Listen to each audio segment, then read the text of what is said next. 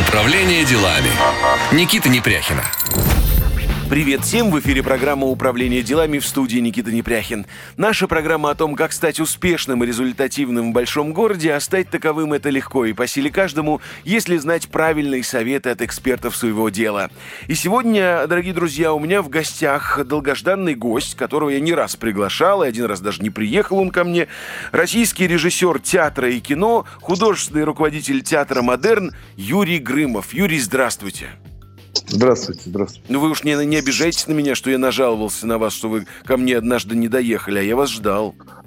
Да, но я, честно говоря, сейчас не припомню такого случая, но, значит, какие-то были э, непреодолимые обстоятельства, потому что я в этом плане аккуратный, значит, что-то было в театре, из-за чего я не мог приехать. Как Поэтому... вы вообще... И, и еще раз извините. Как вы вообще на карантине? Как настроение и вот как у вас лично проходит самоизоляция? Тоска какая-то и грусть или наоборот есть внутренний подъем творческих сил? Ну, на самом деле, конечно, э, это не самое веселое время, а, потому что я, ну и вы, я думаю, что очень многие, да, а, отказываются от э, своих привычек своих привычек, а, они уходят э, уже куда-то далеко, плюс изменяется ритм изменяется ритм.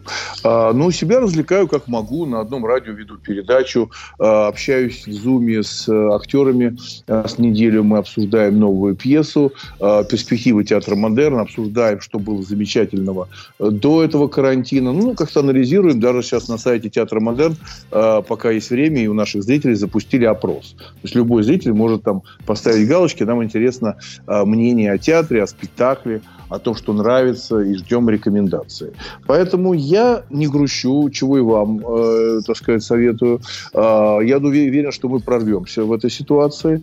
Но, конечно, это непривычная ситуация. И разговор о том, что э, это как-то нас изменит, вот эта пауза, все зависит, как долго она будет. Если это ближайшие там недели, две, три, э, сейчас уже отойдет, там, да, и условно к сентябрю откроются театры, то мы будем, наверное, даже с улыбкой это вспоминать. А если это затянется до января, как многие предрекают, угу. то, конечно, будут какие-то подвижки. Подвижки сознания, психики, ну и, конечно, большие потери э, зрительские. Я имею в виду, что театр, конечно, превратится в что-то другое, потому что вы, наверное, знаете эту страшную статистику, что в России входят, входят, входят в театр 5% населения страны. 5.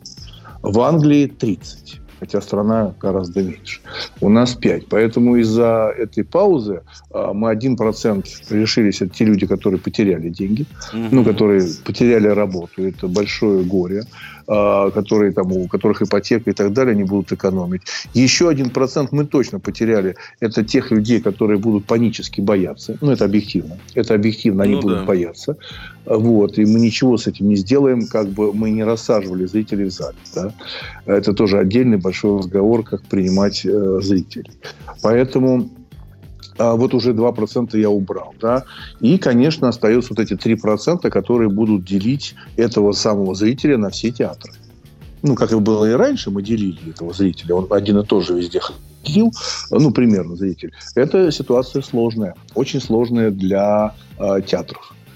А, Юрий, мы вернемся к этой цифре, потому что она действительно любопытная, да, условно там 3 по сравнению с 30%. Но вот продолжая тему этого карантина, мне искренне абсолютно любопытно узнать, а, какое у вас отношение. Сейчас же многие, знаете, какую риторику э, доносят, что мир изменился полностью. Дело даже там вообще не в карантине, не в пандемии, там, не в самоизоляции, а то, что мир уже никогда не будет прежним. То, что все поменяется, все процессы там э, изменится, что-то уйдет в онлайн, какие-то отрасли вообще умрут окончательно, что-то родится новое. Ну, вот вы как бы так э, глобально воспринимаете точно так же? Или думаете, что, ну, все-таки это преувеличено? Сейчас вот мир немножко так э, затих, а потом все вернется на круги своя. Ну, я думаю, что, конечно, это преувеличено, но понимаю почему. Потому что, вы, наверное, слышали, очень часто в средствах массовой информации, ну и в сети люди, да, называют этот период войной. Замечаете, да? То да, есть война, да, да. Мы, мы это переживем, мы не то побеждали, э, потому что люди иногда склонны преувеличивать. Да, конечно, я думаю, что 21 век отметился вот так ярко этой большой пандемии. Все ждали. А уже 20 лет прошло века, а что случилось? Что, что произошло? Чем этот век э, нам так запомнился? Чем он стартовал? Какими-то компьютерами, но они стали меньше. Ну и не более того, никаких глобальных изменений не случилось. А вот то, что случилась такая пандемия, да, которая была, помните, тогда и с чумой, и с да. испанкой, вот 21 век, век нарисовался вот этим. А каких-то изменений я поверьте, не жду, потому что, когда вы говорите про онлайн, про то, что все случится в онлайне, нет, этого не будет. Это давно к этому все подходило, и, может быть, это подтолкнет э, отрасли, которые могут работать в онлайн. К сожалению, э, кино к сожалению, кино уйдет в онлайн больше. Я, вот я считаю, что кинотеатры э, это уже скоро будет совсем прошлое. Но это давно к этому шло, потому что кино скукожилось. Я рад, что я отметился в этой жанре в 20 веке. Кино все-таки это 20 век, и я там отметился своими картинами. Угу. А вот 21 век, это все-таки, я считаю, что кино уже нет. 21 век – это перформансы, это театр, то, что нельзя тиражировать. Вот вы только сами подумайте. Вот вы, а, ну и наши радиослушатели, которые нас сейчас слушают, да, совсем недавно мы покупали CD за условно 20 долларов. Потом прошло время, мы стали этот же CD покупать за 2 доллара. А теперь мы покупаем за 25 долларов миллионы треков угу. в интернете, понимаете, да? Ну да, Миллионы треков. Да, да что, что это такое? Это обесценивание. Ну, я считаю, это обесценивание индустрии. То же самое э, произойдет сейчас и с кино в ближайшее время, ну, уже происходит. Вот. А театр, его нельзя тиражировать. Театр, э, он как был, так и остается. Это вечное искусство живого живого, искреннего. И сегодня, если человек считает себя современным или хочет быть таким, то, конечно, это театр. Это театр, где сталкиваются мнения, э, где находится э, место художнику. В кино место художнику почти уже не находится. Это все-таки э, бизнес-проект. Люди Сол-стрит пришли в большой кинематограф и начали учить режиссеров снимать кино. Я сейчас не шучу, это на самом деле так. Маркетинг начал учить снимать кино. В театре это невозможно. Если в театре нету человека, нету его позиции, то ничего не будет. Вот у нас театр «Модерн». Три года мы, как московский драматический театр, э, существуем, да, и те успехи, которые мы достигли, трупы театра, да, они поражают, потому что, э, придя три года назад, я видел там разруху ну и финансовую, и зрительский, так сказать, колоссальный неинтерес. И вдруг народ идет. Мы выпускаем перед самым карантином, мы выпустили э, спектакль «Война и мир» по mm-hmm. Толстому, я долго к этому шел, вот, и я вижу, какие глубокие продажи. Мы продаем этот спектакль на три месяца вперед.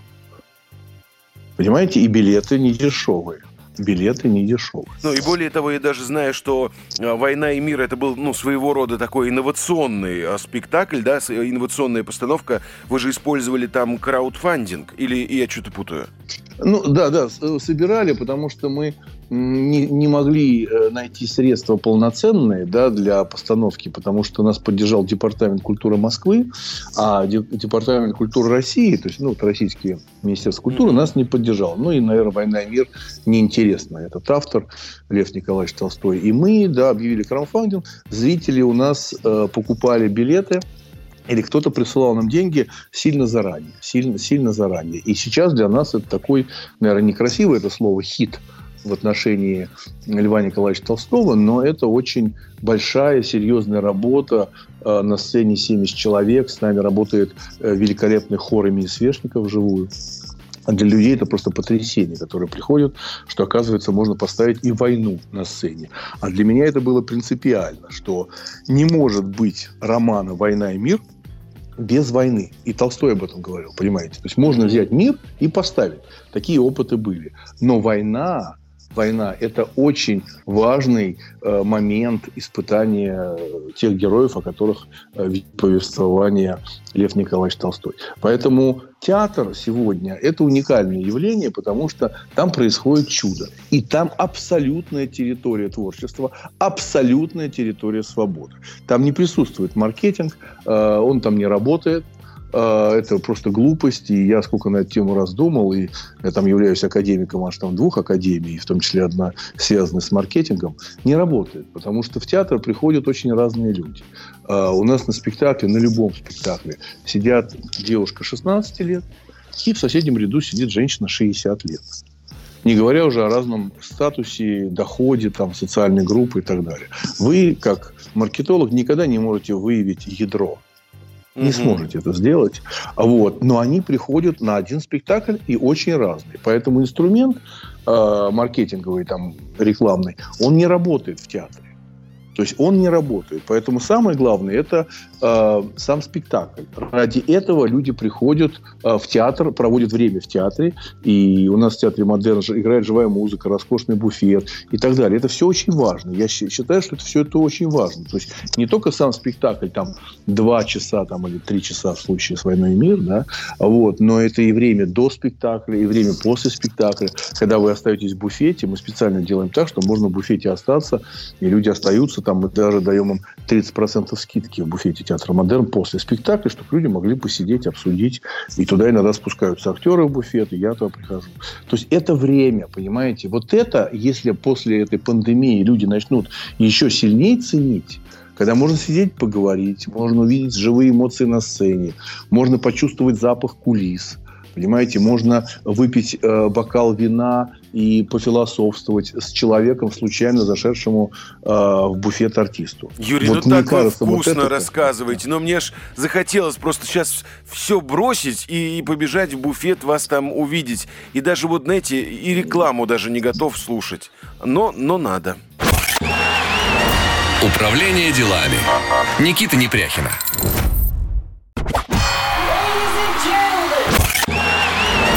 Управление делами. Никита Непряхина. Управление делами в эфире. В студии Никита Непряхин. У меня сегодня в гостях российский режиссер театра и кино, художественный руководитель театра «Модерн», легендарный Юрий Грымов. Юрий, еще раз здравствуйте. Здравствуйте. Ну, очень ответственно вы меня сейчас как-то сказали про легендарный. Ну, а, а теперь же придется эту часть эфира соответствовать. Да, ну, понимаете. Я, я за вами, Юрий, с 88-го года, извините, слежу, когда да. вы в клипе Валерия Леонтьева Маргарита снялись. После этого да. всю жизнь мы идем бок о бок. Ну что, друзья мои, мы э, в начале с, с Юрием говорили о том, как вообще э, ему живется в режиме самоизоляции, что ждет театр кинотеатр. А, Юрий уверен, что если, например, действительно кинотеатры могут в какой-то момент вообще исчезнуть из нашего повседневного быта, то театр будет вечен. И вот, а, Юрий, в завершении как бы этой темы я не могу не спросить. Эм, я дело в том, что вот буквально недавно общался с одним там продюсером, который так или иначе связан с э, разными ивентами, театральными постановками и так далее.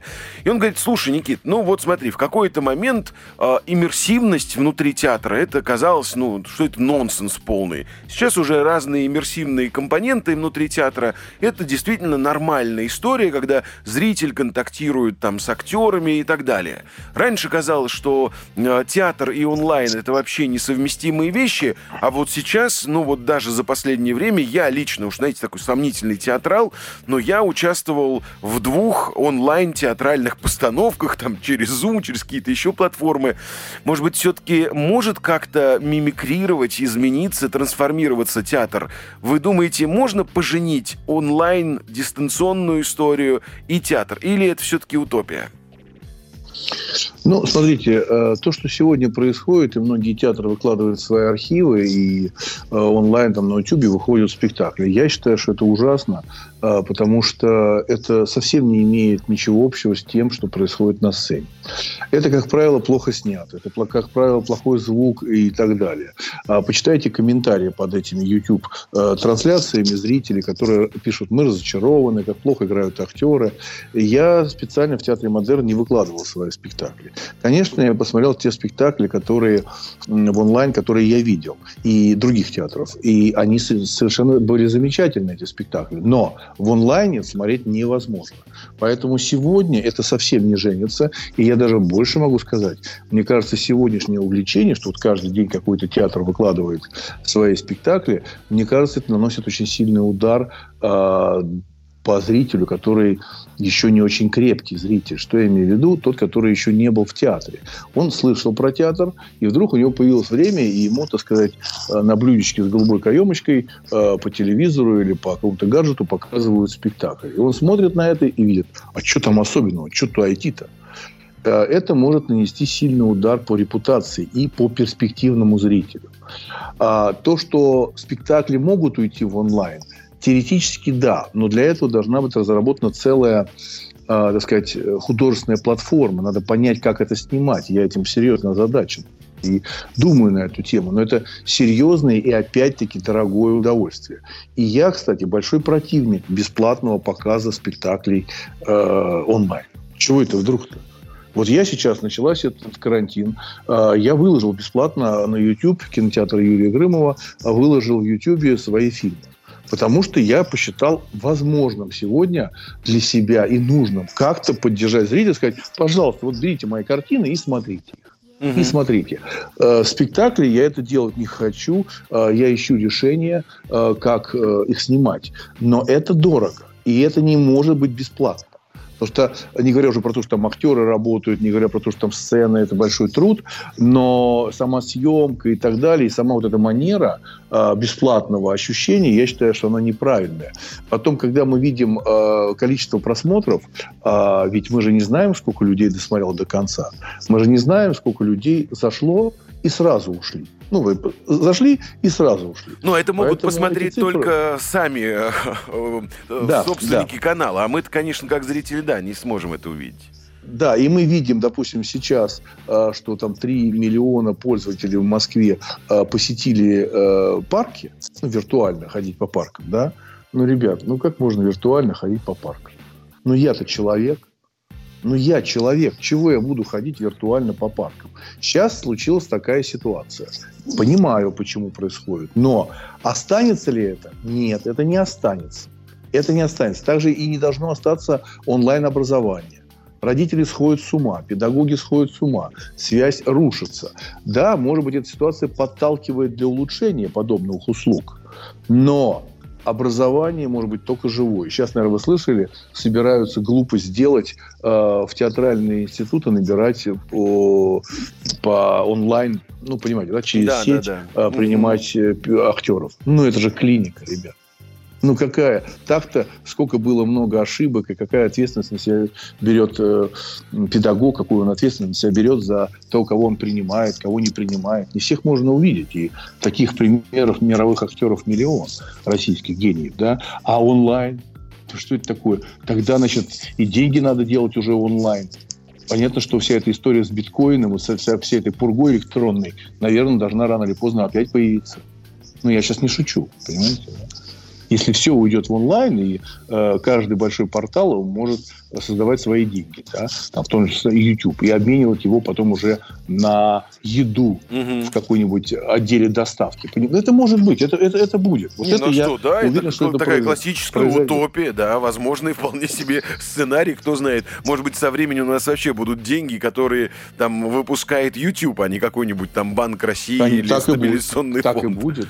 Да, так, и так и будет, так и будет. Это будет серьезный удар по экономике. Но для меня, кстати, такой же был серьезный удар, когда придумали евро. И когда многообразие этих денег, там, помните, лиры, угу. марки и так далее, левы, они все объединились и стали единым фантиком секундочку, как это так? Это единым фантиком.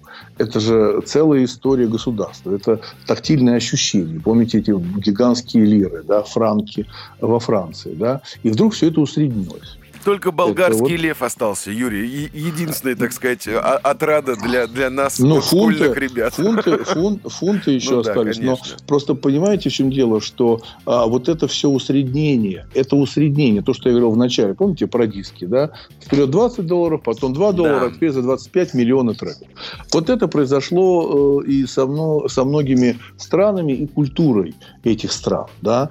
Поэтому театр обратите внимание, это абсолютно российское, ну, даже больше скажу, что это московское явление, потому что, если посмотреть сегодня практически на все театры России, их очень много, слава богу, они все говорят с московским акцентом. Почему? Потому что тон задавал всегда художественный театр э, Станиславского и Данченко. Да? То есть он задавал тон. И любой театр, даже в, в провинции, всегда пытается э, существовать на сцене, вот понимаете, да, как в Москве ну, как в Москве. Да? Ну да, да, вот. да. И таких театров много. В Москве э, я вот вхожу в Совет худруков Москвы, да, и вот на недавнем э, совещании, когда мы были у Сергея Семеновича Савельина, вы знаете, чему я удивился и восхитился? Хочу об этом сказать. Это большая гордость. Чему? А, э, в Москве 86 э, театров, которые принадлежат Москве ну, Московскому департаменту культуры.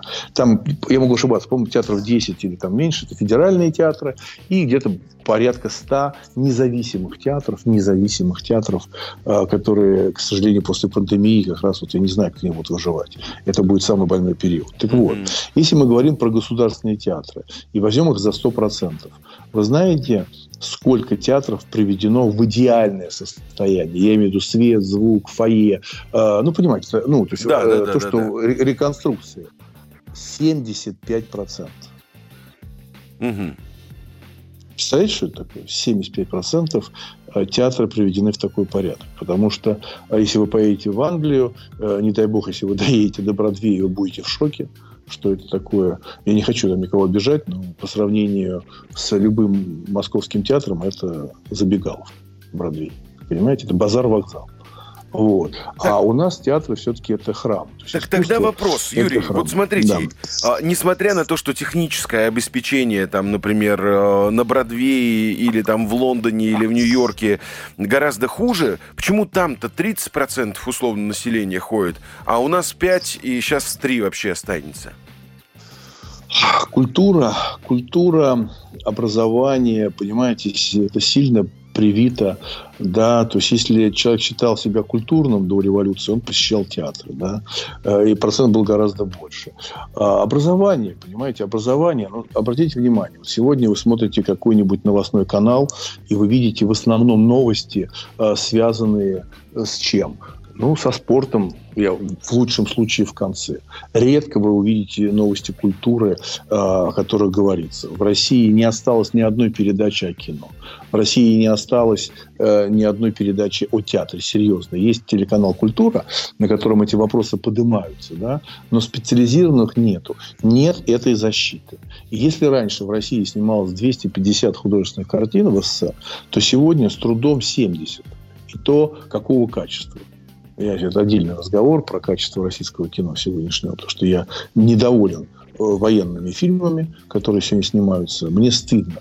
То, что я воспитан на фильмах э, советского кино mm-hmm. и вижу, как ужасно, ужасно рассказывается история, как она бездарно проживается, никто мне не докажет, и пусть на меня хоть все обижаются, кто производит это кино. Потому что тот же злополучный фильм Т-34 это нельзя превращать, это моя позиция, я могу быть э, так сказать, и должен быть субъективным, потому что это моя позиция, не может фильм о войне превращаться в приключение. Война – это не приключение. Понимаете? Угу. Это не приключение. И когда я вижу на экране э, в современных картинах войны девушками с, извиняюсь, силиконовыми губами, да, я не могу на это смотреть. Я не могу смотреть на керамические улыбки этих военных.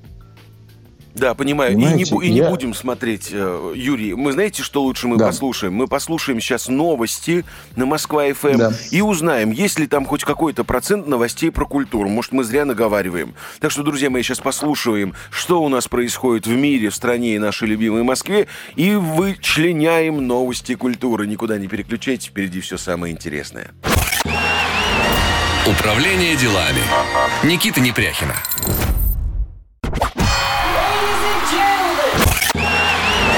Управление делами. Никита Непряхина. Привет всем, кто к нам присоединился. В эфире программа «Управление делами». В студии ваш покорный слуга Никита Непряхин. А сегодня у меня в гостях долгожданный гость Юрий Грымов, режиссер э, театра и кино, художественный руководитель театра «Модерн», да и вообще человек, который в стольких разных сферах засветился.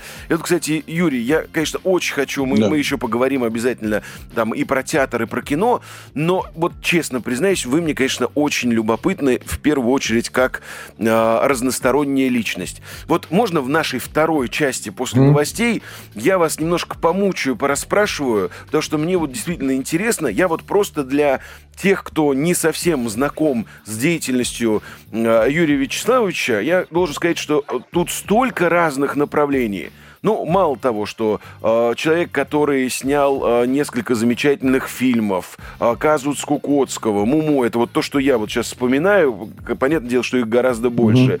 Какое количество видеоклипов, ну, вспомнить хотя бы «Зимний сон Алсу», ну, слушайте, это, ну, это же просто классика. А там сколько разных было артистов, и Борис Моисеев, и Валерий Леонтьев, и Витас, и черти кто, это вот только кого я сейчас могу вспомнить, а у меня уже такая это, деменция небольшая.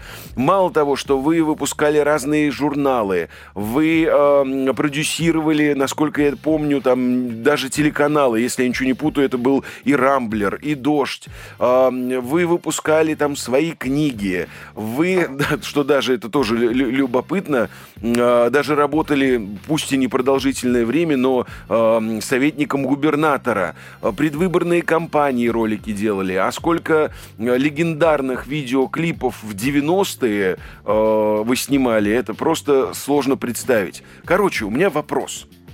Я понимаю, что все это творчество, да, но как вообще вот такие разные абсолютно сферы, они умещаются в одном человеке? Ну, на самом деле, да, наверное, со стороны они кажутся разными, но по большому счету все это одно и то же. Это э, какое-то осмысление Э, жизни, создания мира какого-то, да, мира, если вы говорите там про рекламу видеоклипов, все равно это мир, это мир, который я хочу создать, хочу его Э, вдохнуть в него какую-то душу, э, рассказать какую-то историю, войти в какие-то отношения со зрителем или там театр, выпуская там несколько там журналов «Факел» и «Посмотри». Да. Я как раз тоже создавал мир уже, может быть, там на бумаге, но рассуждая о социальных проблемах. Это был «Факел», да, и молодежный журнал, очень успешный. И журнал «Посмотри», это был визуальный журнал, в котором были только одни картинки. Только одни были картинки уникальных фотографов, художников, там, инсталляторов и так далее. Поэтому, по большому счету, я все время занимался одним и тем же. Вот так, если для себя. Я не mm-hmm. чувствовал сильных переходов. Когда вы сказали, что я был советником э, губернатора в Орловской области по культуре, да, у меня было такое помутнение, но это прекрасный опыт. Я оттуда, э, скажу честно, убежал я сам ушел через э, три с половиной, по-моему, четыре месяца. А, потому а что почему? мне изначально... Да, изначально, когда мне предложили, я согласился, мне правда это было интересно. Правда, правда очень интересно. Было как, как же так, я иногда э, критикую чиновников от культуры и хотел разобраться, а как это возможно. А, придя туда, я увидел потрясающую, естественно, уникальные музеи. Ну, вдумайтесь, а, в Орле а, родились, да, и там прекрасные музеи высокого уровня. А, Тургенев, Лесков, Бунин, Фет, Андреев. Нормальная компания? Прекрасная, в одном Орле. да. Ну, просто это, ну, просто невероятно. Ну, вот. И люди замечательные. Многие чего хотят чего, чего-то изменить и сделать. Но сама система власти, когда я там присутствовал на всяких совещаниях, поверьте, всем пофигу вот относительно культуры, пофигу. Когда я пришел, начал там эти конюшни разгребать, а у меня на столе а, положили мне мероприятие на год отдела культуры там местного департамента.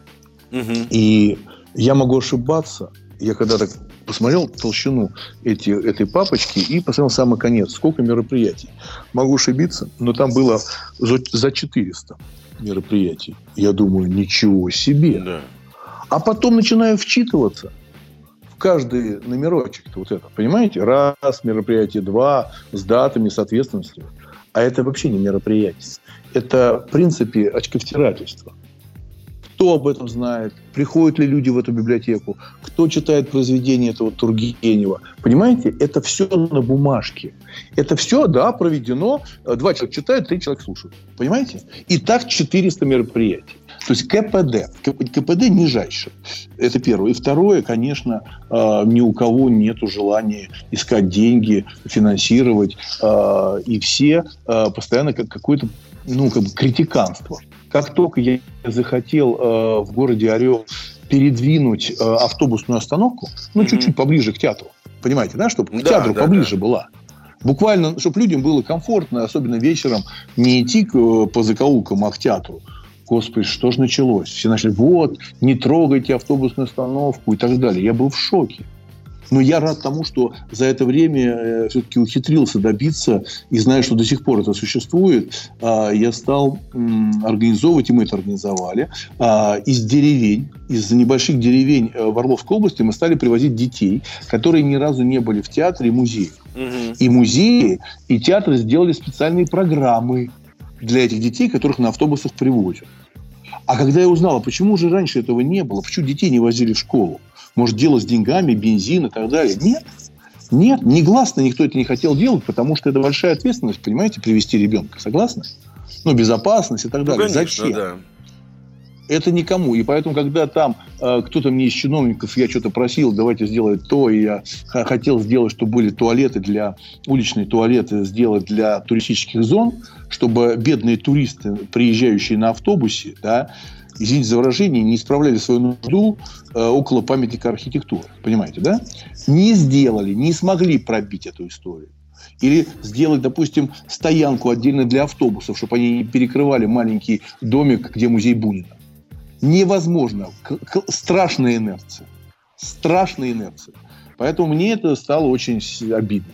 Очень обидно, и я понимаю, что это ну, Поэтому каждый должен заниматься своим делом, я имею в виду, как художник. Mm-hmm. Вот я сейчас возглавляю Московский театр, радуюсь этому, потому что я, я вижу результаты своего труда, я вижу зал, э, ну, в конце концов, я вижу и экономику, и главное, я вижу те, э, так сказать, темы, которые мы поднимаем в театре, а для меня театр модерн – это высказывание. Угу. А для меня это очень важно. А так там это все... Вот три с половиной месяца. Три с половиной месяца опыта. Но опыт есть. Юрий, я понимаю, что вот для вас эти сферы, я имею в виду теми, которыми вы занимались, они близкие, да, но а, вы правильно сказали, со стороны это может казаться все-таки немножко по-разному. Смотрите, я сейчас предлагаю сыграть в такую небольшую игру. А, вот возьмем конкретные разные направления. Одно дело, например, это а, там фильмы, да, именно художественные. Другое дело это там театр. Я не знаю, давайте прям разделим, например, это театр как э, режиссер-постановщик и театр как руководитель. Все-таки, наверное, это да, разные да, сферы. Давайте возьмем, например, клипмейкерство. Давайте возьмем рекламу. Причем можно даже разделить политическую рекламу и коммерческую рекламу. Ну, давайте возьмем продюсирование угу. каналов и вот телерадиодеятельность да. э, как ведущего. Угу. Вот давайте из этих сфер да. попробуем э, найти, э, я сейчас буду называть некие эпитеты, самая неблагодарная сфера. Телевидение. Почему? А, потому что телевидение сильно политизировано. А, и понятно, что главный заказчик – это политик. В основном. Я говорю про основные большие-большие каналы. У меня был опыт строительства первого канала с самого начала. Да? Да. А, потом немножко было что-то с РЕН-ТВ. А, потом Дождь. был телеканал «Дождь». Да, мне казалось, что там можно что-то сделать. Я имею в виду молодые, наглые, интересные ребята. Но они тоже сильно политизированы и тем самым себя обкрадывают. Обкрадывают себя и обкрадывают зрителей. Я приведу пример. А, после чего там полтора года я был продюсером, там генеральным. Я ушел. Реальный пример, прям вот реальный, правдивый пример. А, не помню, когда это было. Я имею в виду месяц, число. Но в один день как-то совпали две даты. А, день рождения у Люси Улицкой. Угу. Была такая серьезная дата у писателя, да. И день рождения режиссера Меты. Угу. Меты. И я с удивлением увидел, что никто об этом на канале «Дождь» не сказал. Я пришел в редакцию информационную и спросил, а почему мы не позвали э, такого писателя, современного уже классика, это можно об этом уже говорить, даже про Улицкую, объективно, да? Ну, и тем более вы режиссер по, Мета... да, сняли казус Кукотского, да, одноименный да, да, роман. Да, да. Ну, да, и я снял, и там награды, и у нее букерские премии не одна, по-моему, уже. Вот. И э, режиссер Митта, на фильмах которого воспиталось там целое поколение да. наших э, зрителей. Мне был сказан потрясающий ответ. Вот они умрут, мы про них расскажем. Ужас какой. Да, это называется новости, ребята. Это новости. Понимаете, сегодня новости по цинизму пошли еще дальше. Да? То есть fake news, а, что я имею в виду? Смотрите, а, совсем недавно, ну, то, что, ну, относительно недавно, да, речь Трампа, а, его предвыборная речь Трампа была. После этого, сколько раз это уже разбирали на цитаты эту речь, знаете, сколько там процентов вранья? Сколько? В рампе 76 процентов. 76% президент Трамп говорил неправду. Ну, просто откровенный лгал. Угу. Вот, поэтому сегодня телевидение, оно, вот, оно стало таким. Там стало совсем неинтересно работать. Если продолжать дальше, то потом, наверное, реклама, потому что рекламный рынок проиграли западным компаниям. Угу. То, когда я этим занимался, этого не было. Это были российские компании, российские, то, что называется, производитель. Сегодня эти странные менеджеры из Бугра учат людей работать по шаблонам, которые они э, уже сделали там, ну, в других странах. А мы другая страна. Мы mm-hmm. совсем другая страна. Я большой поклонник Японии. Вы там практически не увидите про американскую рекламу ну, практически ее нет. Там один процент. Да, про Японию да, мы, ее... мы тоже обязательно поговорим. Мы сейчас сделаем да. небольшую паузу, послушаем рекламу, а после продолжим нашу игру и узнаем, какая отрасль не просто там неблагодарная, а самая любимая и самая денежная. Так что не переключайтесь. Управление делами. Никита Непряхина.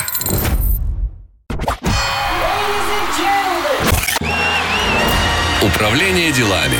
Никита Непряхина.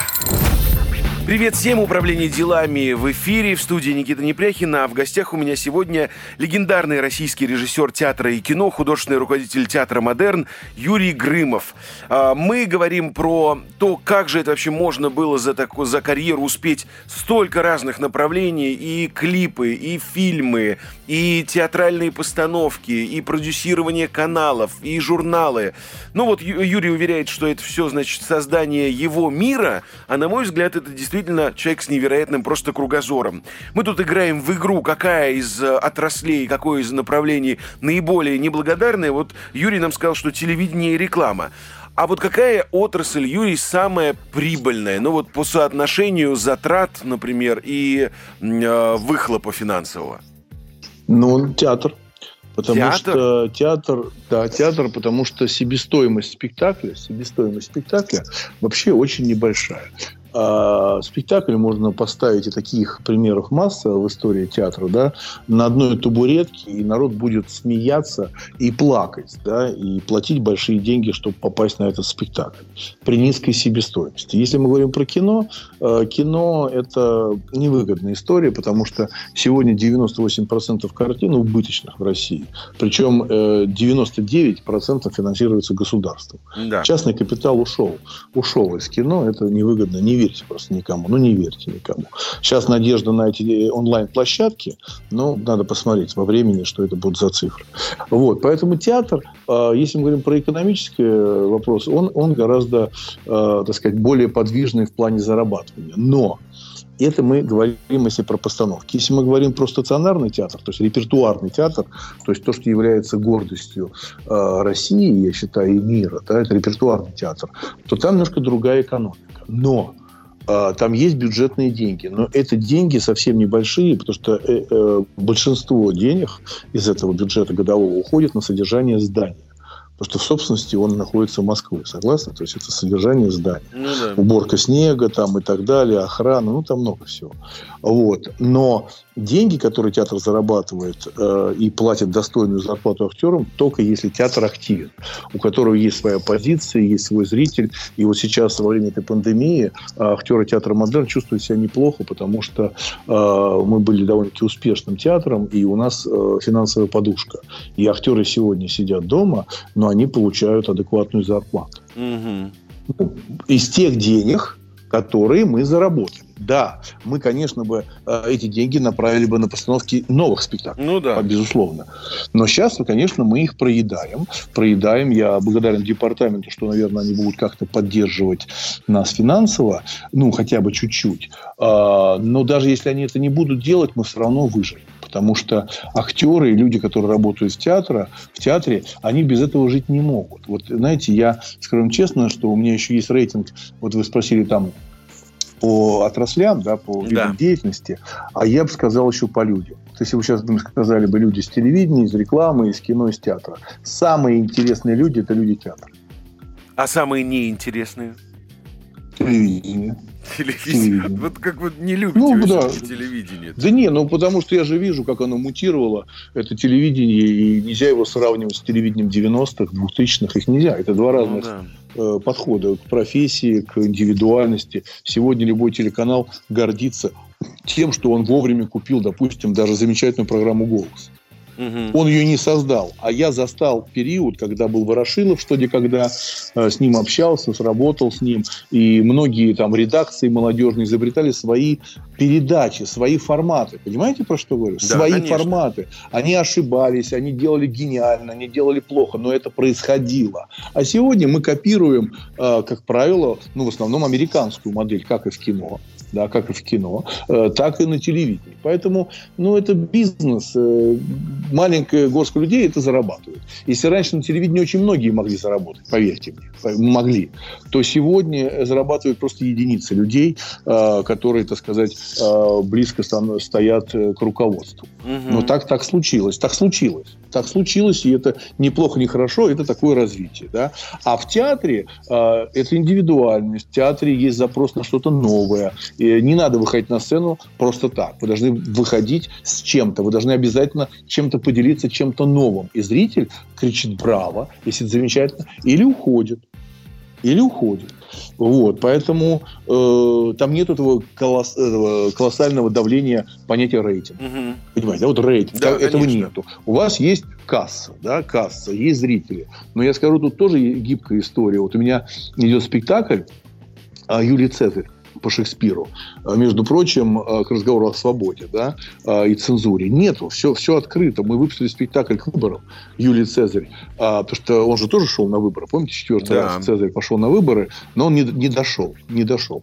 Вот. И мы выпустили это к выборам. И я скажу такую вещь, что спектакль набирает силы. Он может вперед продаваться, допустим, там 40% зала, потом 50, а потом 80, потом 90, потом 100. Он набирает, и вы тем самым инвестируете. И вот если я уверен в спектакле, и он на старте, на старте как-то пошел не очень, но я в него верю, я жду своего зрителя, и я э, практически не ошибся ни разу. А у нас в театре Э, даже при этом успехе, просто ну, мало, к сожалению, за три года, хотя это колоссальная цифра, то, что я скажу, мы поставили за три года 9 спектаклей. Ну, это много, За три года. Да. Это очень много. И из них 8 суперкассовые. Из 9 новых 8 суперкассовые. Угу. Понимаете? Вот. И, и если бы у меня репертуар будет полноценный, рано или поздно он будет, да, то есть это в театре должно идти, ну, хотя бы там 23-26 спектаклей. Ну, репертуар, понимаете, наименование. наименование да? вот, то тогда театр будет жить вообще полной грудью дышать, и все будет замечательно. Вот, поэтому я говорю про то, что есть свобода, есть свобода, э, так сказать, инвестиций в зрителя. И он благодарен. Он благодарен, потому что они приходят ко мне на Спартаковскую, приезжают. И если раньше я понимал, что я могу многое сделать в театре, но не могу передвинуть э, здание на Спартаковской площади театра Модерн на Арбат. Я не могу передвинуть, согласны? Mm-hmm. Я не могу передвинуть. Но сегодня я даже, наверное, рад, что мы находимся на метро Бауманская, театр Модерн, потому что люди, которые к нам приезжают, покупают билеты на сайте у нас театра, да, и приезжают к нам, вы, Никита, согласны, они же приезжают по любви. Конечно, по любви. Понимаете? Они собрались и поехали. Не просто шли э, по Арбату и зашли погреться в какой-то маленький театр. Ну, так бывает, согласны? Да, и там туристический э, бизнес, я имею в виду театральный туризм, который сейчас, кстати, после пандемии, я думаю, что надолго исчезнет, на год уж точно. Вот. А они приезжают, они приходят в театр, они, э, то, что я говорил, буфет, у нас же живая музыка, они проводят там время, им очень уютно в театре. Мы этим очень сильно заняты, э, чтобы там было уютно. Своими силами это добиваемся. Поэтому театр э, сегодня это действительно семья. А Причем это включая зрителей, потому что это абсолютно русское понятие театр-семья. Это русское понятие. Да. К сожалению, время подходит стремительно к концу, очень жалко. И для того, чтобы узнать чуть глубже и шире вас, Юрий, как человека и профессионала, подготовил mm-hmm. серию вопросов. Задача отвечать очень коротко и лаконично. Готовы? Да. Итак, начинаем рубрику «Блиц-опрос» моего сегодняшнего гостя. Блиц-опрос Никита Непряхина. Начну с нетривиального вопроса вот специально для вас. Юрий, мы на самом деле чуть ближе, чем даже думаем, потому что э, я очень люблю театр модерн. У меня там проходил мой творческий вечер «Взмахи и промахи». Я тоже делился там своими успехами и провалами. А я за историю, что нельзя говорить только про успехи, про success story. Нужно еще и делиться провалами. Поэтому очень коротко. То, чем вы гордитесь больше всего, ваш главный взмах – и ваш главный промах, по поводу чего вы сожалеете? Мой главный взмах – это моя семья. А, я никогда не, не стал бы сравнивать семью и работу. То есть там дочь, э, ближних родственников и так далее. Поэтому для меня это самое важное. Мои друзья и моя семья. А мой провал, наверное, то, что я 4 месяца пытался заниматься как чиновник культуры в Орле. Юрий Грымов, он какой? Дайте один главный эпитет, который первый приходит в голову. Он разный и честный. Ваше любимое место в Москве? Мое любимое место в Москве? Ну, понимаете, я коренной москвич, и я не могу воспринимать это одни вот одна улица там, это обычно так рассуждают туристы. Э, многое я если, допустим, в ВДНХ там почему-то прошло мое детство активное, да, угу. я люблю Ордынку, чистые пруды. Я не могу так сказать. Окей, это да, хорошо. Место. Талант или труд? Ну, конечно, талант, потому что э, если нет таланта, э, трудом можно многое достичь, но талант – это то, что дал Господь человеку, а Он наделил всех талантов. Мы же в детстве все рисуем а потом почему-то перестаем рисовать или пить из пластилина. Да? Но талант у нас у всех есть. Понты дороже денег? Да и деньги тоже не дороже понтов. Если бы вы могли дать маленькому ребенку только один совет за всю жизнь, что бы вы сказали? Будь собой. Не обращай ни на кого внимания. Будь собой. Отстаивай свое право на жизнь, на свое мнение. О чем вы беспокоитесь больше? Сделать вещи правильно или сделать правильные вещи? Я беспокоюсь э, о том, чтобы я всегда делал то, что мне близко. Чтобы я никогда не переступал через себя, и мне это удавалось. Я свободный человек. А, не хочу, чтобы меня жизнь подвела вот к этому, к этой черте, что я делаю то, что мне не, не нравится. Стали бы вы дружить со своим двойником? Ну, такого нету. Такого нету. Это раз. Э, думаю, что если помечтать об этом, наверное, да. Потому что я умею дружить. Если бы кто-то о вас написал биографическую книгу, какое было бы у нее название? Ему больше всех надо. Это был Юрий Грымов.